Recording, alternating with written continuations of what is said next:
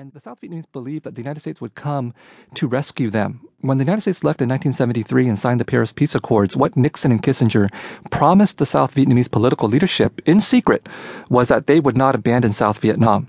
And obviously, because of Watergate, Nixon and Kissinger could not fulfill that promise. And actually, by April, March and April 1975, Congress had cut off aid to the South Vietnamese.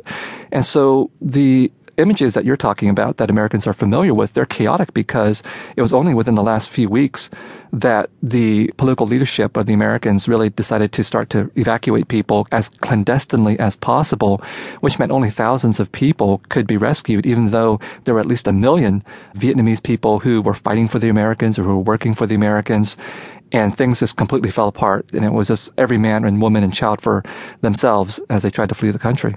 I, I sense a, a, fair amount of bitterness as, as you recount this history here. well, yes, and one of the reasons for telling this story is that I don't think a lot of Americans understand any of this. They don't understand the complexities of what was happening in terms of the American impact on any of the Vietnamese people of any of the sides. They certainly don't understand the fact that many of the Vietnamese refugees who came to the United States are bitter or were bitter.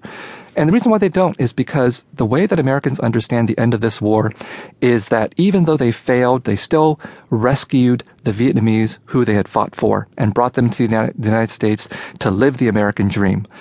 And many of those ref- Vietnamese refugees who came here don't want to disabuse their American hosts of this because they do feel grateful. They do feel that they've been saved.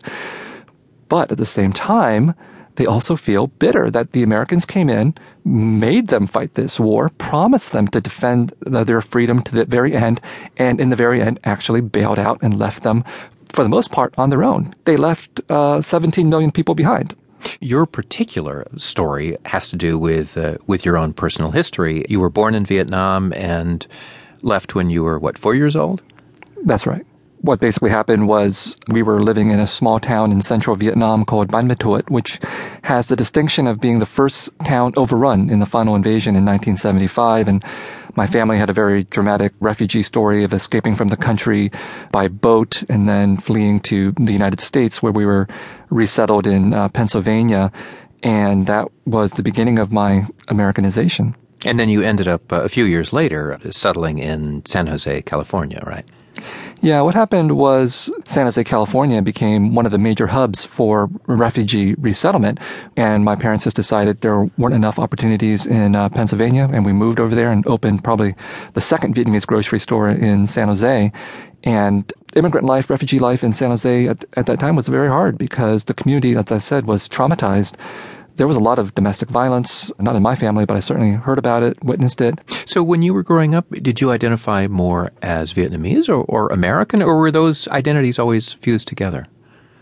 Those identities were always fused or confused.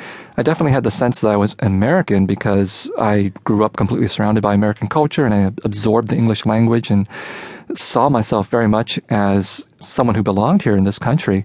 On the other hand, I was also surrounded by Vietnamese people, had attended all these Vietnamese institutions and rituals, and, and was reminded of the fact that I was Vietnamese by American culture, by things such as America's movies about the Vietnam War, in which when I was watching them, I identified with the American soldiers up until the point they killed Vietnamese people, and I realized I was also the gook in the American imagination as well. So, movies like Apocalypse Now, Platoon, even the Rambo movies?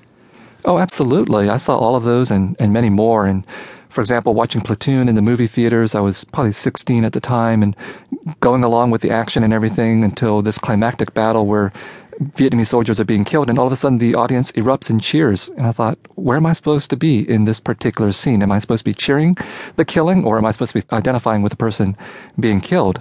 Hmm. Well, I want to come back to one of those movies, actually, because it figures in a major way in your book. Apocalypse Now. What kind of impact did that have on you when you first saw it? I first saw it probably when I was 10 or 11 on the VCR, and it completely traumatized me. I was much too young to watch this movie, did not understand what was going on, but it left a deep imprint on my, my soul, basically. I still remember it vividly to this day particularly for a scene in which the American sailors massacre a sampan full of, of innocent civilians. And obviously, this moment for the movie is meant to signal the descent into darkness for all of these American sailors. This is but, that again, scene when they, when they go on a boat and suddenly some of the soldiers go a little crazy and they just start shooting this whole family on the boat.